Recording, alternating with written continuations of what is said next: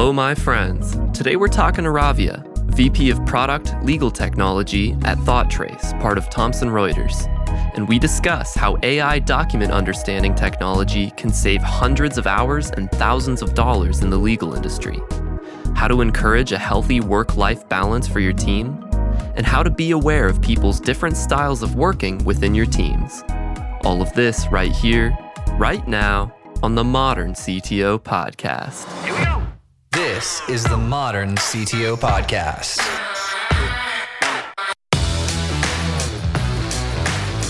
I think over a year ago, we did an episode with the C T O of ThoughtTrace.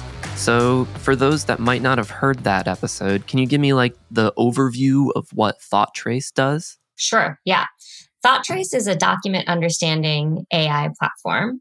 Really, really well established in the oil and gas sort of energy space. And what they do is help users analyze hundreds or thousands or millions of documents for key information. So they build models that can extract the type of data and information um, folks are looking for to understand out of their documents. At Thomson Reuters, we're very interested in, in those sorts of things. And so we're in the legal space, and really our goal is to to help ThoughtTrace scale into the legal space and, and solve those same kinds of problems for our legal professionals, our users, that ThoughtTrace originally could solve for oil and gas users or business people. Yeah, I remember the time-saved metrics were one of like the craziest parts of hearing about that because, I mean, yeah, it takes a while for people to read through documents and pick out what they need. Can you refresh me on those metrics? I, I, I just remember they're crazy. Yeah. So I'm not exactly sure which ones Joel shared with you, but something that we just learned recently, we, we had a lawyer using ThoughtTrace as part of um, a due diligence review. And he said the amount of time ThoughtTrace saved was in the hundreds of hours. And in terms of what that would cost them for outside counsel to do that work would be like thousands upon thousands of dollars, right? And yeah, that's billable hours. Yeah, exactly. And they were able to solve this problem. I, I think he said it took them like twenty minutes to get it done, right? Wow. It would have taken hundreds of hours for outside counsel to do that work. So it's meaningful. Yeah. Yeah. So what's your role at ThoughtTrace? And actually, can you give me a little bit of your background and career journey? Yeah. I'm a lawyer by background. I practiced antitrust law or competition law for... Nice. Little less than a decade in both Washington, D C and New York at a global large law firm. And then I made the move to Practical Law, which is a service or a product that's really aimed at helping lawyers know what to do in their job. So law school trains you on sort of legal concepts, but it doesn't really teach you how to like do your job, you know, as like a trade. So how do you draft a contract? What are the things you should be thinking about in this? If you're going in front of a judge, actually, what what do you say? How do you pre- prepare yourself? So it's like the know-how piece of law. So I joined Practical Law to help launch their practice area on antitrust because I practiced antitrust law. And that's really Practical Law's model, is to hire experienced subject matter experts in a particular area and have them build out the content for sort of their peers. I did that for a number of years. And then I moved over to the product management side of Practical Law, so more our business strategy and our product development and our investment strategy. Did that for a while. And that's, I think, where my heart is, is in product management. You know, like I really found my space. And I've been now for the past few years working in product management on the legal technology side. So around contract analysis and document automation and those sorts of parts of lawyers' day-to-day workflow. And I just recently became the vice president of product for ThoughtTrace. Nice. Yeah. So do you have like a, a background or history of being interested in tech for fun? Or if not, what's the learning curve been like becoming V P at a tech company? Yeah, I so I think I've always had a background or interest in problem solving. And I think that's the connection for me. I definitely, you know, didn't grow up coding or, you know, building robots or those sorts of things that a lot of my colleagues have done. It's been much more on problem solving and understanding jobs to be done and sort of, you know, what are the what are people's priorities? And so that's kind of what brought me into product and, and closer and closer to tech. In terms of the learning curve, yeah, for sure. There's been a learning curve. I've been lucky to work with a lot of smart colleagues, you know, and just sort of be exposed to what they're doing and, and taking my own, you know, initiative to study and learn. Um, but yeah, I, I guess that's, I've sort of just backed my way into it. That's awesome. So what's your day-to-day look like at ThoughtTrace? Yeah. So like we just mentioned, Thomson Reuters, which is where Practical Law is and the products that I've worked on, acquired ThoughtTrace. And so a lot of what we're focused on right now is launching ThoughtTrace into the legal professionals market. So as I mentioned, it's a great product in the energy space, and we want to bring it into sort of the legal landscape overall. And so we're doing a number of things. Um, we're getting ready to launch to law firms. So I'm kind of working on, on that piece, talking a lot to our law firm customers around their needs, their tech stack, and how ThoughtTrace fits into that. We've already launched into corporate legal departments. So that's a big part of what we're doing. And then I think maybe the most exciting part of what we're focusing on is how do we build the best models, the best A I models in the world for legal professionals. Like that's at the heart of our project.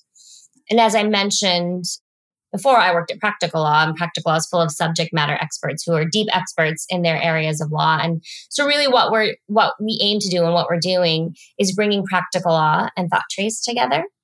So getting our Practical Law subject matter experts to leverage the A I building capabilities in ThoughtTrace to build out very specific, very deep domain models in different areas of law for our users. So finance, capital markets, M and A due diligence, insurance, I P, all of those sorts of topics. We're taking experts in that area and using the powers of ThoughtTrace to create new models as content types almost for our users. That's awesome. So I read, and I think you started to touch on it there, but I read that you were working on creating the standard for legal A I. What does that mean? Yeah, so contract analysis has started to make inroads in the legal technology space, right? It's one of one of the areas where there's innovation and experimentation and, and, and maybe some customer adoption, but, but it's not widespread. And it's really our belief that users don't want to spend a lot of time training their own A I models, right? And for sure, there are people, there are lawyers who are interested in technology and interested in A I, and that's fine. But as their day-to-day job, they don't want to be building A I models.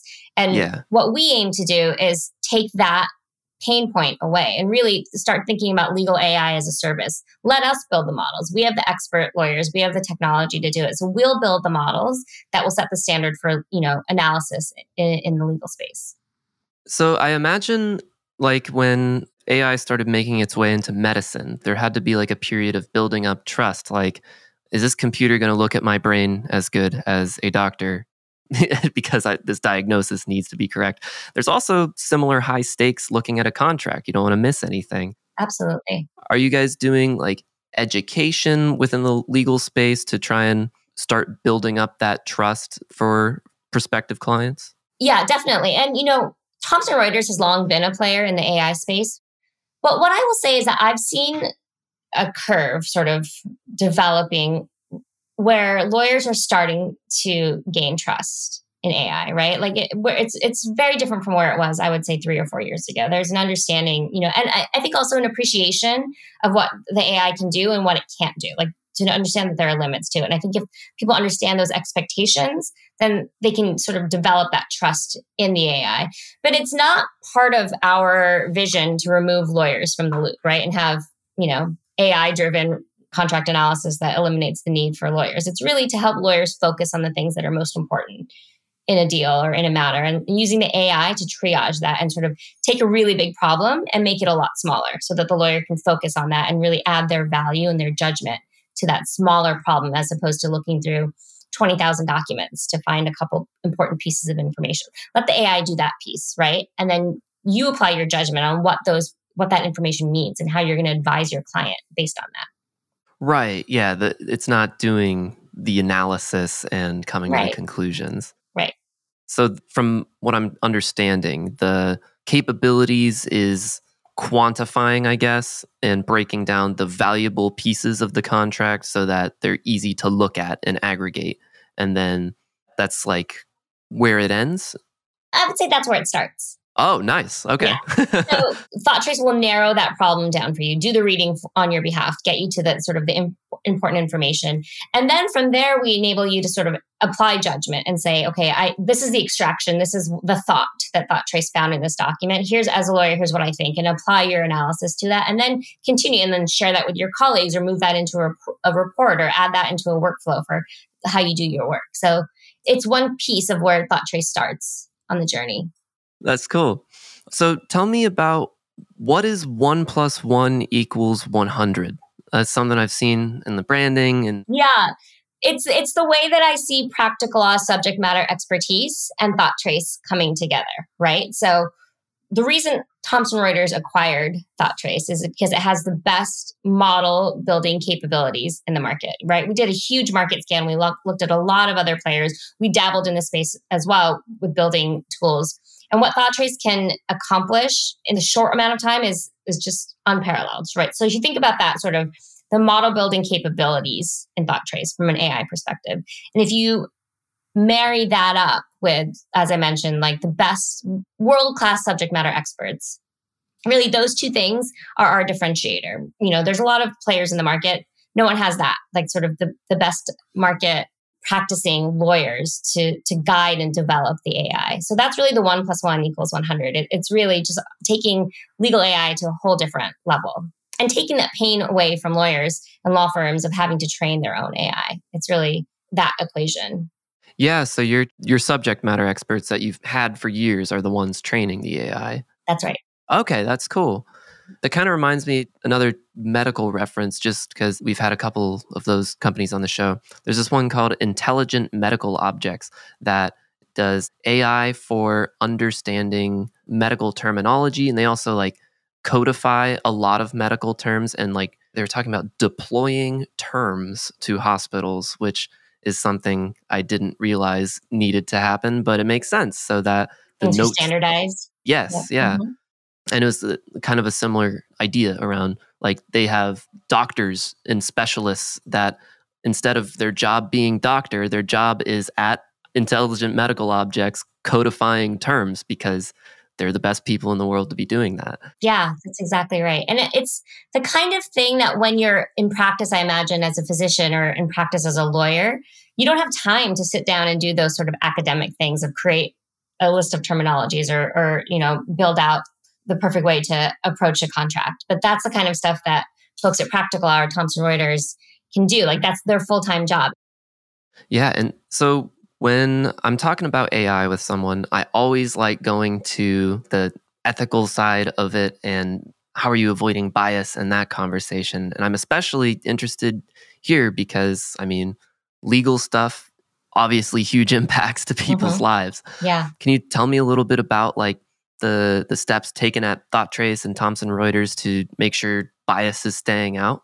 Yeah. Well, it's interesting. So some of the big issues that when I think about bias in legal A I, it's much more sort of when things are predictive and based on prior case law or sort of sentencing, right? So for example, you you know, you've seen things where if you use A I to predict the likelihood of recidivism, right, of, of a prisoner or, or a criminal, the A I will, because of what it's been trained on, will recommend a higher sentencing for a Black person as opposed to a white person. And it, it's very divorced from the actual performance of those two individuals, right? But it's yeah. based on historically biased case law or, or judgments going into it. So that's not an issue really that we have to deal with in the types of models that we build, right? Our models are more trained to say, if you have a contract and the contract has an indemnity clause, right? Like help me find similar indemnity clauses. So there's, I mean, there's risk for bias in the way that like one person might interpret indemnity, indemnity in a different way than someone else would interpret indemnity, but it's not the sort of prejudicial bias that impacts someone's rights, right? So not to say that it wouldn't be there, but it's actually much more like legal interpretation as opposed to sort of individual rights. So that way I feel like pretty good about what we're doing. But I, I totally hear the point, you know, and, and ThoughtTrace, obviously at, at T R, we take lots of steps to make sure that we have a, a variety of training data in what we do. But I think also equally important is that you have a diverse set of people doing the training and a diverse set of people evaluating the training, you know, in any type of supervised or unsupervised learning. I think it's sort of not only diversity in the data set, but diversity in the people who are involved in the in the project. Yeah, absolutely. That's that's huge. I just remember when conversational A Is and stuff were first coming out, and they're just trained by a bunch of dudes in a lab, and they definitely had their shortcomings and still do. I mean, there's a lot of work to be done. Oh, for sure. But it makes a lot of sense that as ThoughtTrace is acting more as like a natural language understanding for legalese, that it's... Uh, right, yeah. Yeah, and I think it's really important for the end users of A I to to understand how the models that they rely on or the algorithms that they're relying on were created, right? So that's something that we will we'll be transparent about. We like to really talk about that with our customers as well. Sort of what goes in to building these models, what types of documents is this trained on, right? How is this tested? How is it evaluated? Yeah. So where is the human in the loop on the training process? Like you, the subject matter experts are training the A I, but I'm not exactly sure what that means in, in context. Like, are what does they, that look like? Yeah. Are they selecting the data or looking at the inputs and outputs or both? All of that. Right. So let's say we want to build a model that helps you analyze a software sales agreement, a SaaS agreement, right? So the way that we would do that, or the way that we do do that, is we have a practical law subject matter expert who spent a lot of their life drafting SaaS agreements and negotiating SaaS agreements. They sit down sort of, and they start to say, these are the types of things that are important in a SaaS agreement. If I were reviewing a SaaS agreement, if I asked a junior associate at my firm to review a SaaS agreement, these are the things I'd want them to look at, right? So they start out by building that. And you know, you can call that an ontology or a taxonomy, but these are the types of relevant concepts in the agreement. Then what they do is then we take a bunch of SaaS agreements and annotate them towards those concepts, right? So if they say a super important thing in a SaaS agreement is the length of the contract, right? So then we'll find fifty, one hundred, however many diverse examples of that to train the A I to recognize length of term in a SaaS agreement. And then we test it against agreements, right? Agreements that the machine hasn't seen, that it hasn't been trained on. Either like more documents in the wild or customers' documents when they test out models to see how it performs. And then we fine tune and calibrate. So the human is doing all the training. What we've taken out of the equation is really having to have a data scientist then take the training and tune that to build the model, right? That's already been sort of automated in ThoughtTrace's M L platform. So is that difficult data to procure? Like, I imagine companies are probably a little bit protective of their contracts. Uh, yeah. So there's a huge publicly available database of contracts in the United States, like agreements that are filed with the S E C. So that's publicly available. And Thomson Reuters, you know, because we are legal content providers, we have a lot of access to legal information. So that's another sort of strength we bring to the table. And then ThoughtTrace historically has had for their corporate customers the, the access to the corporate documents to train models. So it's it's really it, that's it's seen a very diverse set of content in training. That's awesome. That's smart. So something that's been on my mind because I've been feeling it and working on with my team is burnout. I somewhat recently got to do an interview with Phil, a C T O of a consultancy called Malillo, and he talked about never wanting to overload their employees because as a consultancy, sometimes there's big fires that need to put out that require a lot of overtime. So everybody needs to be kind of not stretched thin the rest of the time so they have margin. Hmm. And yeah. yeah, just to like, it's like strategic to give margin for his consultants so that they're able to put the customer first when they really need to. And I'm just curious, like on your team, how do you gauge how they're feeling with their work and how do you try to prevent burnout for them? Yeah, it's a great question. And I know lots and lots of leaders and teams are, are trying to figure this out. You know, I think this might sound obvious, but to me, the the most instrumental thing is to talk to your team and find out how they're feeling, right? And and get honest answers out of them. And you can only do that if you've invested the time in building the relationship with your team. So it's not something that you can start now. Like if you've invested the time in building relationships with your team, then you have that trust. You can talk about how they're feeling, how they're doing. So I mean, I make that a key part of how I relate to my team. I think the other really important thing one can do as a leader, as a manager, is helping their team prioritize, right? Because everybody has more than they can do, right? Like very few people have like margin protected for, for things. And so if you can help by setting clear priorities for your team, but then also when they're dealing with a, a workload, helping them strategically prioritize within that and deciding what's not going to get done, I think that is critical. Like we all know, here are the things you need to do, but we have to be able to say, here are the things I'm, I'm not going to do because I, I want to have time to do these things and do these things well and not burn out. So to me, those are things that my managers have done before that have been helpful. And I think those are the things I try to do with my team as well. That's awesome. Is that like stuff you handle in one-on-ones or like, do you have like open discussion ever? Yeah, I think it's, it's a combination of both. So I think in terms of setting priorities for a team, that should be pretty widely and publicly done and shared, right? So it's either like in an all hands meeting or your team meetings, creating documentation around that, O K R. So everyone knows, like, what are we trying to do? Where, where are we going? And there should be sort of collective understanding. So if anyone has to make a decision about what's important, where to focus their energy, they can refer back to those priorities. Like, does this further those priorities, or is this work taking me in another direction and I don't need to go down that path? But then in terms of individual workloads and individual priority setting, I think that mostly happens in a one-on-one setting, right? Where you talk through, like, what are the things you're doing over the next two weeks, like in the sprint, for example. Yeah, that's that's something I've, like an area where I've been learning recently, helping with the individual workloads of my team. Yeah, and sure. Helping with prioritization, because, you know, some people just will ruthlessly prioritize. You just say like, hey, here's the things that you need to get done. Tell me when they're going to happen. And then you get dates and that's when it happens. But some people are like, when you say, here's all the things that need to get done, they're like, oh my God, I have to get all these done right now. I'm going to work until eight p.m. Yeah. And yeah. I've been like learning to recognize that, so I can say, hey, don't work until eight p.m. I just need to know when. I don't need it to happen today. Yeah.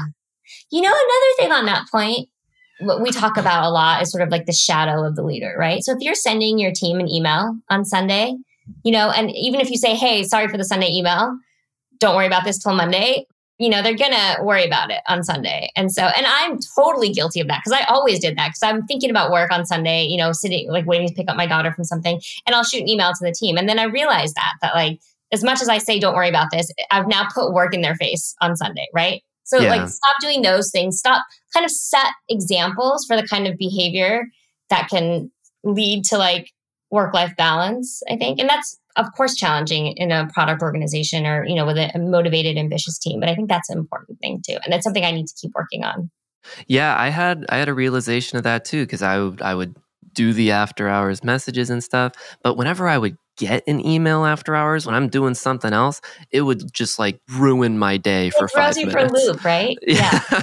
yeah. So definitely schedule send was a... Uh, game changer. yeah, game changer. But that. Then the other problem is that like Monday at nine a.m. you get all these emails that everyone's scheduled over the weekend to go out. They all kind of like flood in at once. Yeah, it's not perfect, but it's. Right. I think it's better. I agree. I agree. So what would you say is something you wish you knew when you first transitioned from practicing lawyer to leading a team? Hmm. A couple of things. I think maybe one is to be aware of everyone's tendency, I think, to gravitate towards people who are like themselves, right? Whether that's like your demographic profile or it's like your ways of working or your your sense of humor and stuff like that. You know what I mean? And I think I have noticed over time before that I've done things like that, where like there's certain people I, I will go to more and work with more just because there's something about them that's familiar, and it's probably familiar to, to me. And so to be really conscious of that from the outset and, and make sure you are equally distributing work and opportunities and your time to your team, I think is something that I'm very conscious of now, but I it wasn't even on my radar, you know, going into being a people leader. Yeah, definitely. It's it's hard not to give extra attention to someone if you like talking to them. Exactly. Yeah, exactly. Yeah, and and, and that's like really important because that affects, you know, everybody's money and life. Yeah. I mean, I think the other thing is actively making time to coach people on your team, right? And understand where they want to go with their careers and give them opportunities to get there, right? So to have those really proactive conversations. Like I've not been super directive with my career. I kind of want to work on interesting po- problems and work with cool people. And so I sort of go where things take me. And that's kind of, and I think that as a manager, you can do better with, by your team to sort of, if they do have ambitions and they do want to go certain places, or they just want to develop certain skills, right? Like how do you give them those opportunities and how do you coach them and push them into those things? Yeah, that's something that my co-host Joel, and by the way, when your company's Joel was on the podcast, he was interviewed by my company's Joel, that's which great. Was funny. Yeah, Joel to Joel. But that's something that my Joel did pretty well for me, as I've worked like lots of different roles within our company. Every time like I was needed to do some other change, he like asked, is this something you want to do? Like, do you have any interest in actually leading a team or something? And But I know that if my answer is no, that's going to be okay, and we'll find another solution. That's been like a really big benefit for my work environment, mental health, like just knowing that like I do have autonomy here. Absolutely. Absolutely. Before we wrap up, is there any extra shout out or soapbox you want to step up on before we wrap up here? Well, I, d- I mean, I definitely want to send a shout out to the ThoughtTrace team, you know, who joined Thomson Reuters over the past couple of months. And it's it's been wonderful for T R. We're su- super excited about this team and, and the product and sort of the opportunities ahead of us. So I'd be remiss to not shout that out before we go. Yeah. Thank you so much for listening. And if you found this episode useful, please share it with a friend or a colleague who you think would get value from it. And if you have topics that you'd like to hear discussed on the podcast, either add me on LinkedIn or send me an email, joel at modern c t o dot io.